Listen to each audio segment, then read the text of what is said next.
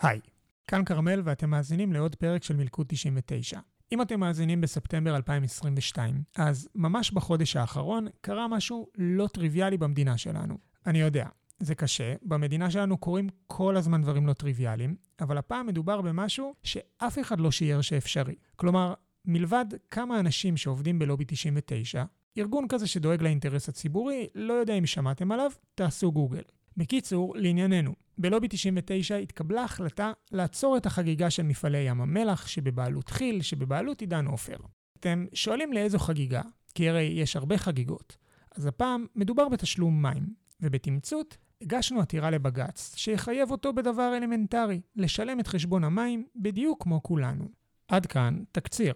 ועכשיו אנחנו נכנסים לסדרת פרקים, שבאמצעותה ננסה לספר את הסיפור של ים המלח. הפרק הקרוב שתשמעו שודר בעבר, ואירחנו בו את העיתונאי וחבר הכנסת לשעבר מיקי רוזנטל, יחד עם סמנכ"לית לובי 99, מירב דוד. אם לא האזנתם לפרק הזה, אני ממליץ להשלים פערים, כי בפרקים הבאים נעמיק בסוגיות נוספות. נתחיל ממבוא ונדבר קצת היסטוריה, קצת משפט, כלכלה, פוליטיקה, יהיה מעניין. נתמקד ונעמיק בסיפור המים, נדבר על הבג"ץ שהגשנו, ולקינוח לא נסיים בלי לדבר על העתיד. מה התוכניות של המדינה ומה צופן לים המלח. פתיח ומתחילים.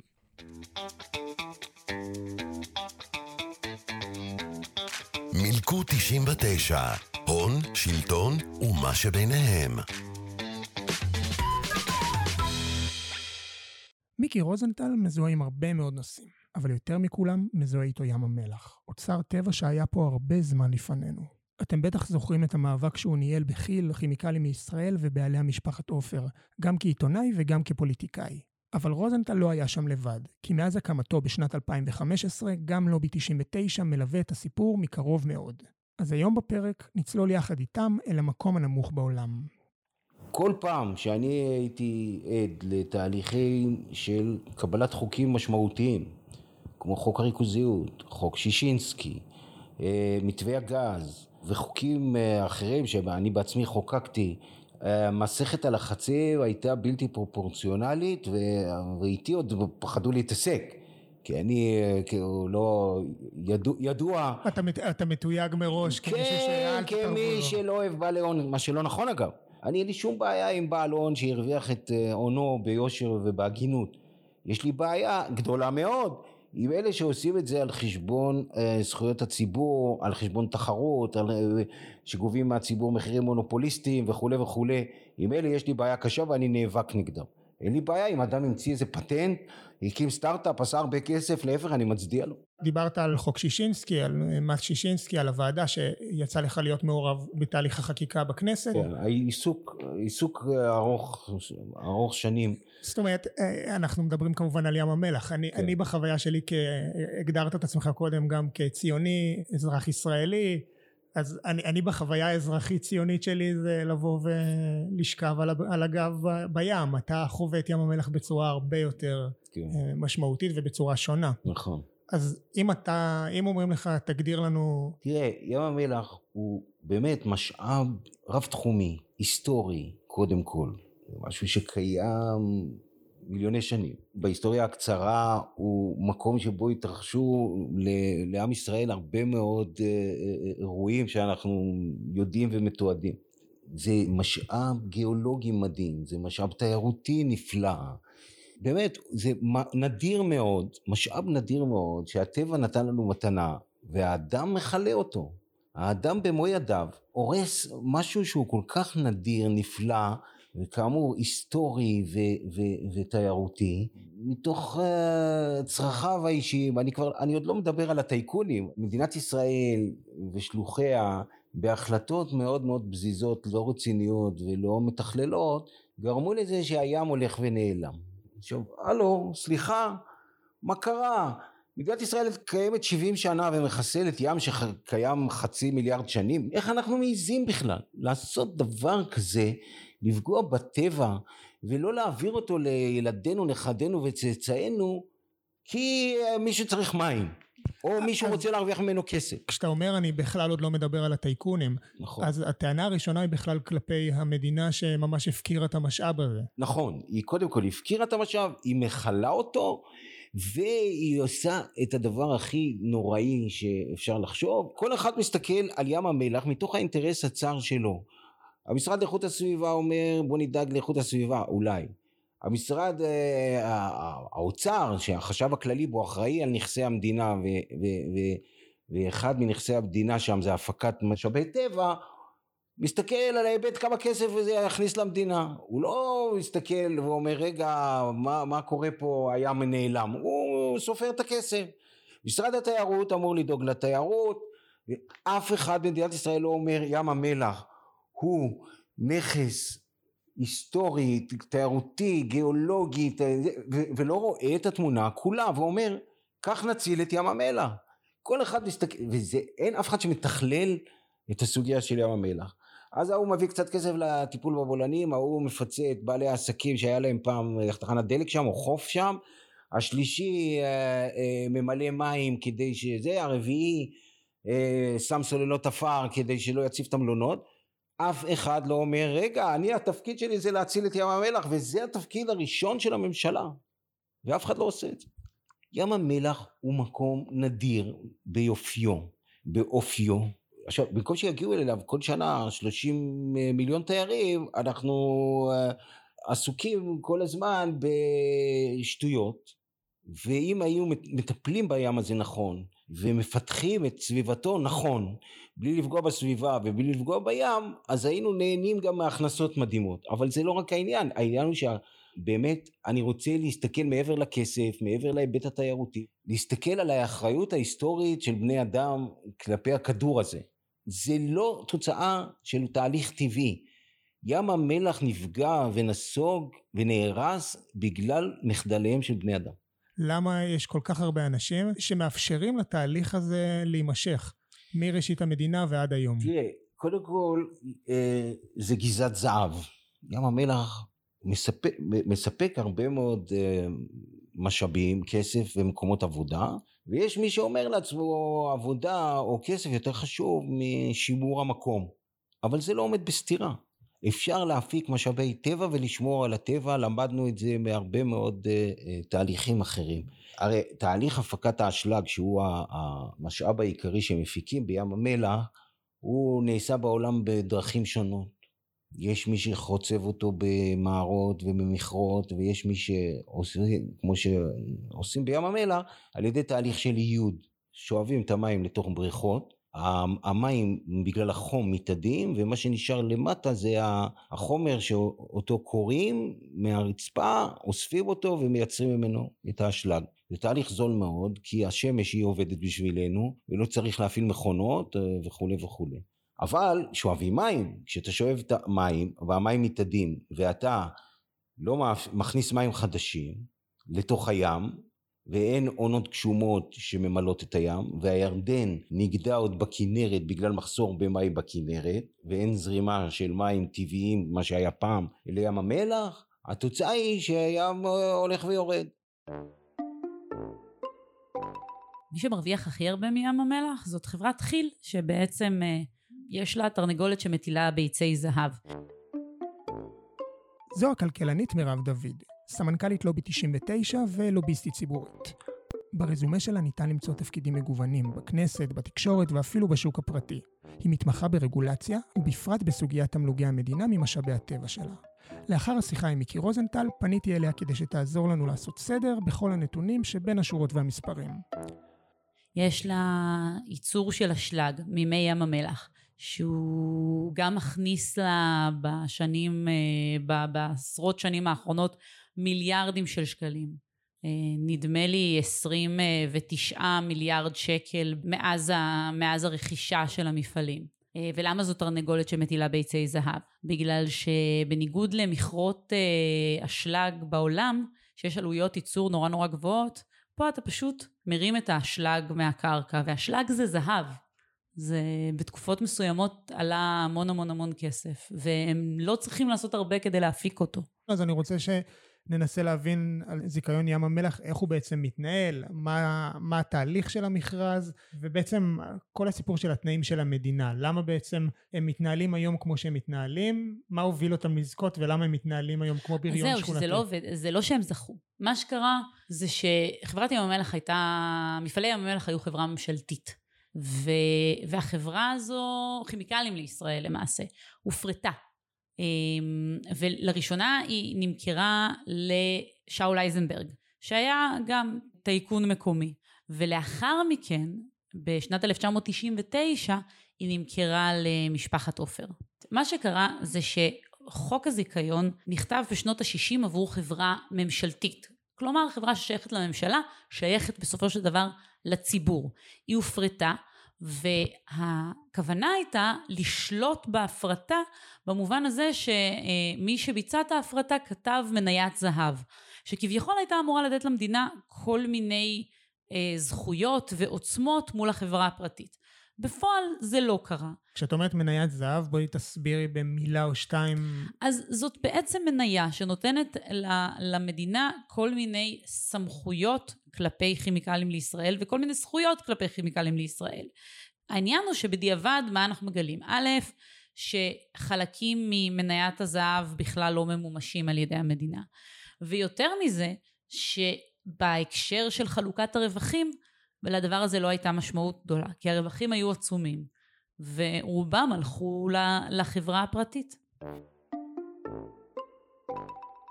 במשך הזמן אייזנברג אה, הסתבך, יצא מפה ועסקים, משפחת עופר בשנת 1999 אה, רכשה מאייזנברג את הזיכיון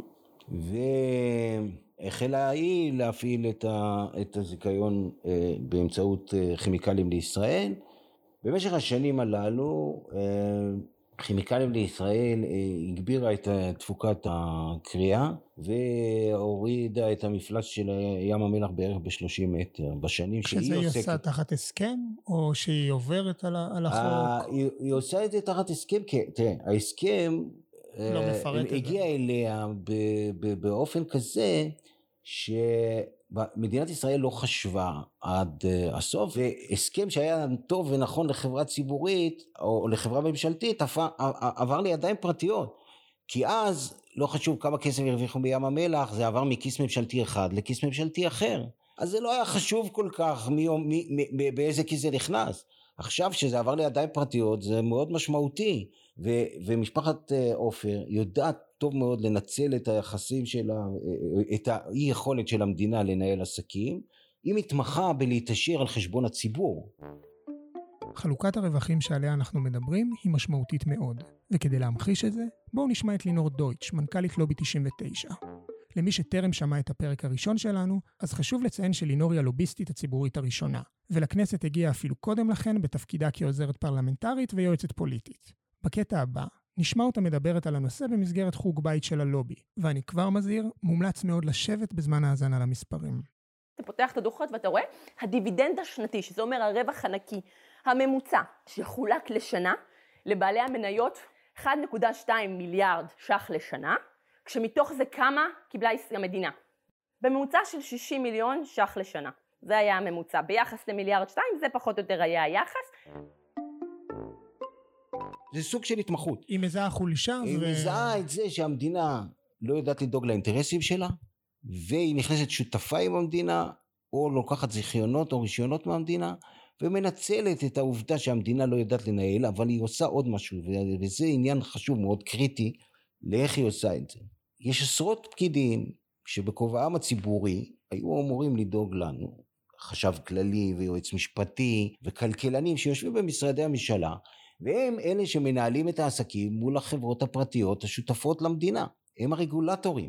הם האחראים לקבוע, להגיד, תראו, אתם, אה, אה, קורה משהו בים המלח, אתם לא יכולים להמשיך לשאוב ככה, גם אם זה לא כתוב בזיכיון, אבל הלו, תעצרו, או תעשו משהו, או תלך לבית משפט, או תנסה לעכב אותם, או תעשה משהו שיעצור את התהליך ההרסני הזה.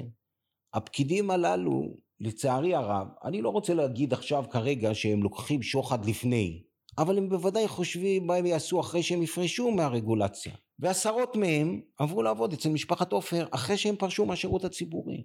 הדלת המסתובבת הזו זה תהליך איום ונורא. ואם זה היה אחד, אתה אומר מקרי, ושניים, אתה אומר טוב, אבל כשאתה מדבר על עשרות, אתה רואה שזאת שיטה.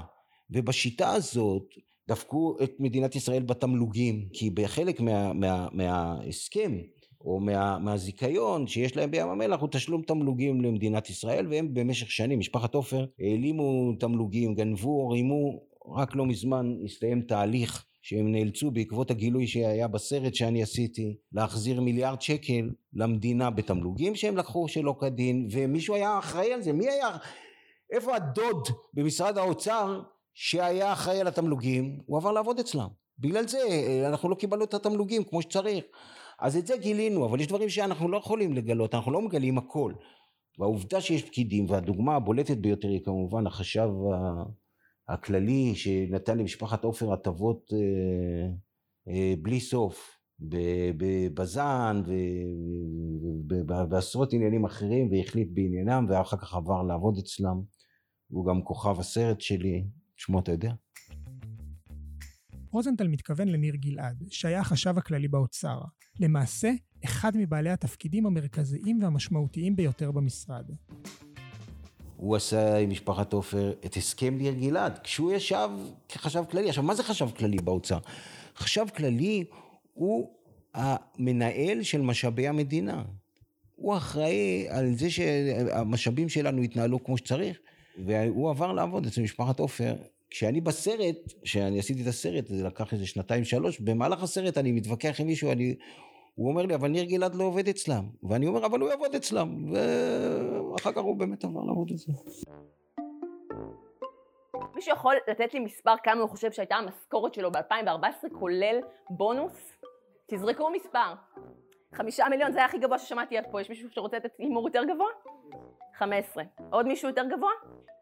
43 מיליון שקלים, נכון ל-2014, על פי דוחות ציבוריים. המשכורת שלינור הזכירה היא בסך הכל סימפטום של תופעת הדלתות המסתובבות. ובדיוק כמו שהסביר לנו מיקי רוזנטל, היא יכולה ללמד אותנו מדוע כל קשרי ההון שלטון מסוכנים. לכאורה היום אתה פה ומחר אתה שם. אבל הדלתות המסתובבות הן רק חלק אחד בסיפור ים המלח, וזה הזמן לעבור לדבר על חלק אחר בפאזל. שישינסקי 2 היא ועדה ציבורית שבראשותה עמד פרופסור איתן שישינסקי, והיא הוקמה בשנת 2013 בשביל לבחון את נטל המס הראוי על הפקת משאבי טבע בישראל. שישינסקי 2 בעצם קובעת, בוחנת את רווחי המדינה ממפעלי ים המלח או מאוצרות ים המלח ומאוצרות טבע בכלל, אבל מפעלי ים המלח זה היה הדבר העיקרי, זה גם, זה גם היה הטריגר לוועדה, כי הרווחים שלהם אה, בשנים שקדמו לוועדה, לוועדה היו רווחים עצומים. ו, ובעצם מה שהיא אומרת, הרווחים עד היום היו מאוד מאוד קטנים, זאת אומרת, האחוז מתוך הרווח התפעולי של מפעלי ים המלח ששולם למדינה כתמלוגים היה, היה, היה שולי.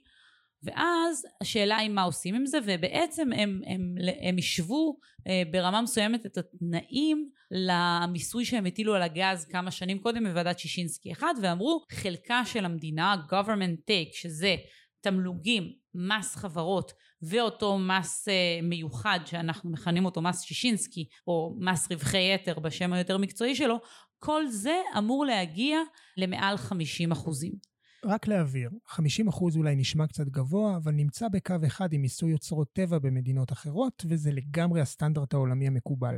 בפועל אנחנו יודעים שכימיקלים לישראל לא שילמה עדיין שקל ואנחנו עוסקים בזה שהיא תתחיל לשלם כי גם לפי הדוחות שלה עצמה היא חייבת uh, למדינה מאות מיליוני שקלים. אם אנחנו מפרקים אבל את, ה, את השלושה אפיקי תשלום שדיברת עליהם, מה בעצם, איך הם בעצם מצליחים להתחמק מכל אחד מהם? איך הם אז בעצם... לא, אז, תמלוג, אז, אז זה לא נכון שהם מתחמקים מכל אחד מהם.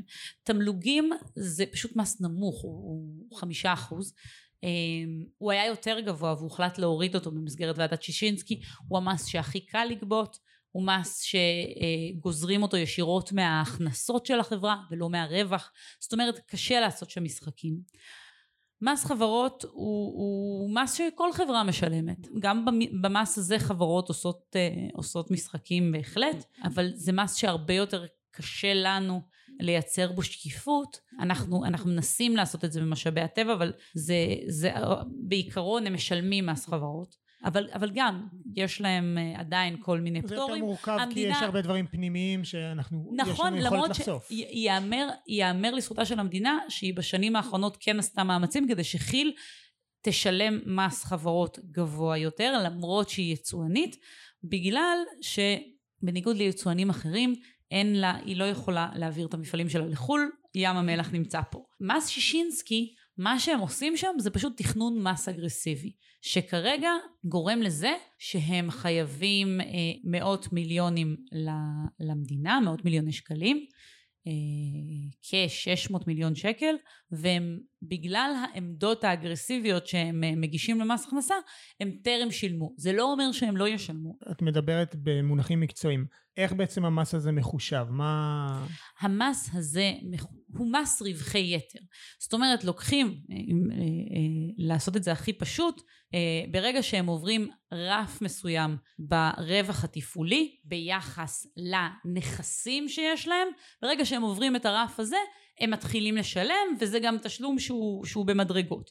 הם עשו איזשהו תרגיל שניפח את המכנה, ניפח את, את שווי הנכסים שלהם. ברגע שאתה מגדיל את המכנה, המספר כולו יורד, ואז הם לא עוברים את הרף הזה שקבעה ועדת שישינסקי, ולכן הם אה, לטענתם לא אמורים לשלם מס.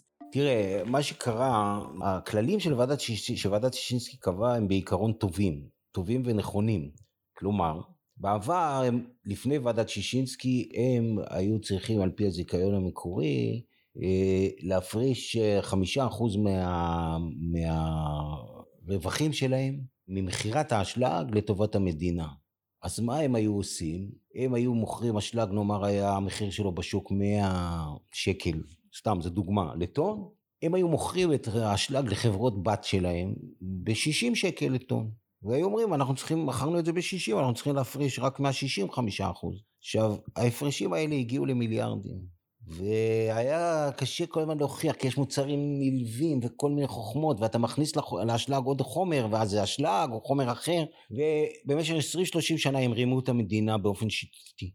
והיה קשה גם לריב, אתה יודע, כי יש בעיה עם הזיכיון, בגלל שזה היה זיכיון ממשלתי, אסור ללכת לבית משפט, צריך ללכת לבוררות. כשאתה תופס את משפחת עופר, כשהם אה, מרמים, והיו חשבים טובים שתפסו אותם, אז היה צריך לקחת אותם לבוררות, הבוררות הייתה לוקחת עשר שנים, החשב היה כבר מתחלף, וככה, ככה זה נמשך שנים. היה צריך להחליף את השיטה שבה הם משלמים אה, אה, עבור, עבור המשאב שהם גובים שם, ובעיקרון ההחלטות של ועדת שישינסקי, או ההמלצות של ועדת שישינסקי היו נכונות. מה הם אומרים? אומרים, אותנו זה לא מעניין, אתם משלמים איקס כסף ככה, ואחר כך כל שקל שאתם מרוויחים יהיה עליו, מיס... בכלל ב- ב- ב- אתה גובה אותו במיסים. בוא נדבר שנייה על מה שהיה שם בחודש וחצי של הדיונים האלה ב- ב- ב- ב- בוועדת הכספים. משרד האוצר התלונן, אנשים באוצר התלוננו שלא לא זוכרים כאלה לחצים שהופעלו עליהם. לובי מטורף, פגישות, שוב ושוב, עם שר האוצר, עם העוזרים, עם החשבים, עם הפקידים, עם כל הח"כים של ועדת הכספים, שוב ושוב ושוב. שוב פגישה ועוד פגישה ועוד פגישה, כמה אתם צריכים להיפגש? עכשיו, נשאלת השאלה, את אומרת למה? ואז את אומרת, ח"כ אומר, תקשיבי, הוא הוא בא ואומר, מציג לך טיעונים, טיעונים מהם, הוא מדובר בן אדם מאוד מאוד חכם, אנשים מאוד מזה תקשיב, את פוגעת לנו בחברה, את פוגעת בתעסוקה של הנגב. ואז נשאלת השאלה, הוא לא יכול לעשות תחקיר. מבחינה ריאלית, כמות הנייר, הניירת של שישינסקי 2, אני ישבתי וקראתי מעל 800 עמודים של, של דוחות, של הערות, של סיכומים, זה כמות חומר מטורפת וזה גם חמו, כמות חומר ברמה מאוד גבוהה. ואנחנו באמת לא ידענו לאן זה ילך. עכשיו אני לא לוקחת קרדיט שזה רק לא ב-99, הרבה מאוד אנשים וכחלון התאבד על העניין הזה והכל כאילו, ולא ידענו עד הרגע האחרון מה זה, אבל שישינסקי 2 עבר בש, ב, בשלמותו. אז כמו שלינור אמרה, חוק שישינסקי 2 אכן עבר במלואו. ולפי מירב דוד, במס הכנסה עדיין בוחנים את הדוחות של כי"ל. דוד גם מאמינה שכי"ל לא יוותרו כל כך מהר, ושזה לא ייגמר בתשלום מהיר ומקסימלי, אלא בבית המשפט. מיקי רוזנטל לא חולק על התזה הזו, אבל כדי לסבך את העסק הוא כבר מציג לנו מונח חדש, קציר מלח. למה לא קיבלנו כסף עד עכשיו? כי באמצע נכנס תהליך שנקרא קציר ים המלח. עכשיו, מה זה לקצור את ים המלח? כש- תיארנו מקודם את התהליך של איך, איך מפיקים. את האשלג. מייבשים את השטח, גורפים את החומר שהוא השווה, האשלג, אבל מתחת נשאר גוש עצום של מלח שהוא סותם את הבריכות. הוא כל הזמן עולה, כל פעם שאתה מפיק מלח הוא עולה, וצריך להוציא אותו, כי אחרת הבריכות נסתמות. והתהליך הזה של לקצור את המלח על שטחים מאוד גדולים, צריך להבין, זה שטח שהוא יותר גדול מתל אביב, השטח שמעידים את אה, אה, אה, שטח האידוי של הבריכות, מה שהיה פעם ים המלח, שהיום הוא רק סתם בריכות מלאכותיות בגלל נסיגת הים, הם שואבים מהאזור הצפוני של ים המלח את המים לבריכות הללו, וכל פעם עושים את תהליך האיוד, אבל צריך בסופו של דבר להעמיק את הבריכות, וזה תהליך מאוד יקר, עתיר אנרגיה ועולה המון כסף. המדינה, הם התווכחו עם המדינה, מי יממן את זה? במסגרת ההסכם שנוצר עם מפעלי ים המלח, בתוך תהליך של שישינסקי, אמרו שהם לא יתחילו לשלם לפי שישינסקי עד שנת 2019, והם יממנו 90% מהקציר, שעלותו היא כמה מיליארדים טובים. זאת אומרת, הם, הם באים ואומרים, אנחנו לא נשלם את התמלוגים או את המס הזה, במקום זה במקום נעשה אנחנו... טובה, נעשה את מה שאנחנו גם ככה חייבים. יפה, את עלית על הנקודה. סליחה, מי הרוויח מזה? אתם. אז אתם ת, ת, גם תשקיעו בזה. המדינה התפשרה איתם. מי זה המדינה? אתה פגשת פעם את המדינה? אני לא פגשתי את המדינה אף פעם. אין דבר כזה שנקרא מדינה. יש אנשים שפועלים מטעם המדינה, והאנשים האלה, שדיברנו עליהם גם מקודם, לא מנהלים את העסק נכון, לא דואגים לאינטרס הציבורי, ובין היתר עושים הסכמים שערורייתיים מהסוג הזה, שאומרים, טוב, אז לא תשלמו את שישינסקי מ-2016 כמו שחוקקנו את החוק, בסוף שישינסקי זה חוק, כמו מס, כל חוקי המס, זה חוק. חוקקנו את החוק ב-2016, אבל מישהו באוצר אמר כן, אבל הם יתחילו לשלם מ-2019. למה? בגלל שהם יממנו, את רוב הקציר. והתוצאה היא שהציבור מפסיד מיליארדים. זהו, זה התהליך, ולכן ההחלטות של שישינסקי, או החוק שישינסקי הוא חוק טוב, היישום שלו הוא קטסטרופה. אם היית צריך uh, להסתכל מנקודת הזמן הזאתי, מה היית מהמר שיקרה? זה לוקח זמן שאנשים מבינים שדופקים אותם. זה לוקח זמן. אני חושב שדברים קרו בשנים האלה. עובדה, הנה, לובי 99 קם, וקרו הרבה מאוד דברים חיוביים. אני מקווה, ועל ים המלח יש קונצנזוס, זה לא שייך לא לימין ולא לשמאל, לשמחתי לא לדתיים ולא לחילונים, לא ליהודים ולא לערבים, ים המלח באמת יש הסכמה לאומית שזה משאב לאומי שצריך לשמור אותו. וצריך שמדינת ישראל תגיד במקום שר לענייני שטויות ושר לענייני כלום ושר לענייני בלי תיק ושר זה שיגידו אנחנו עושים סוף כל סוף שר ל, לים המלח. ואנחנו המטרה היא להציל את ים המלח להפיק ממנו רווחים כראוי, אבל במידה לשמור על סביבתו, לפתח את התיירות שם, ולעשות את הדבר הזה לפנינה עולמית. אם זה יקרה, אבל זה תלוי רק בנו הציבור. אנחנו, כשאנחנו צועקים, שומעים אותנו בכנסת ובמשרדי הממשלה. כשאנחנו מחרישים, אז הם עושים מה שהם רוצים. הסיפור של ים המלח רחוק מלהסתיים. בשנים הקרובות זיכיון המפעלים עתיד להיפתח מחדש, וללא ספק זו הזדמנות לשינוי. אם נהניתם להאזין לפרק, אז ספרו לחברים, משפחה, ואפשר אפילו לאנשים שעומדים לפניכם בתור לסופר. עד הפרק הבא, אני מזמין אתכם לעקוב אחרי לובי 99 ברשת החברתית המועדפת עליכם. כן, אנחנו בכולן ומעדכנים מהשטח על התפתחויות בזיכיון ים המלח, לצד נושאים רבים אחרים. תודה גדולה לאורחים בפרק, מיקי רוזנטל ומירב דוד, וגם ללינור דויט שהצטרפה אלינו מהארכיון. ותודה מיוחדת גם לאיתן המתנדב שעזר בתמלול הפרק. אני הייתי כרמל, חבר בצוות הלובי. יש לכם שאלות, הערות לגבי הפרק, שילחו לנו למייל פודקאסט שטרודל לובי 99 אור גייל, וכמובן שננסה לענות עליהם בפרקים עתידיים. מילקו 99, הון, שלטון ומה שביניהם.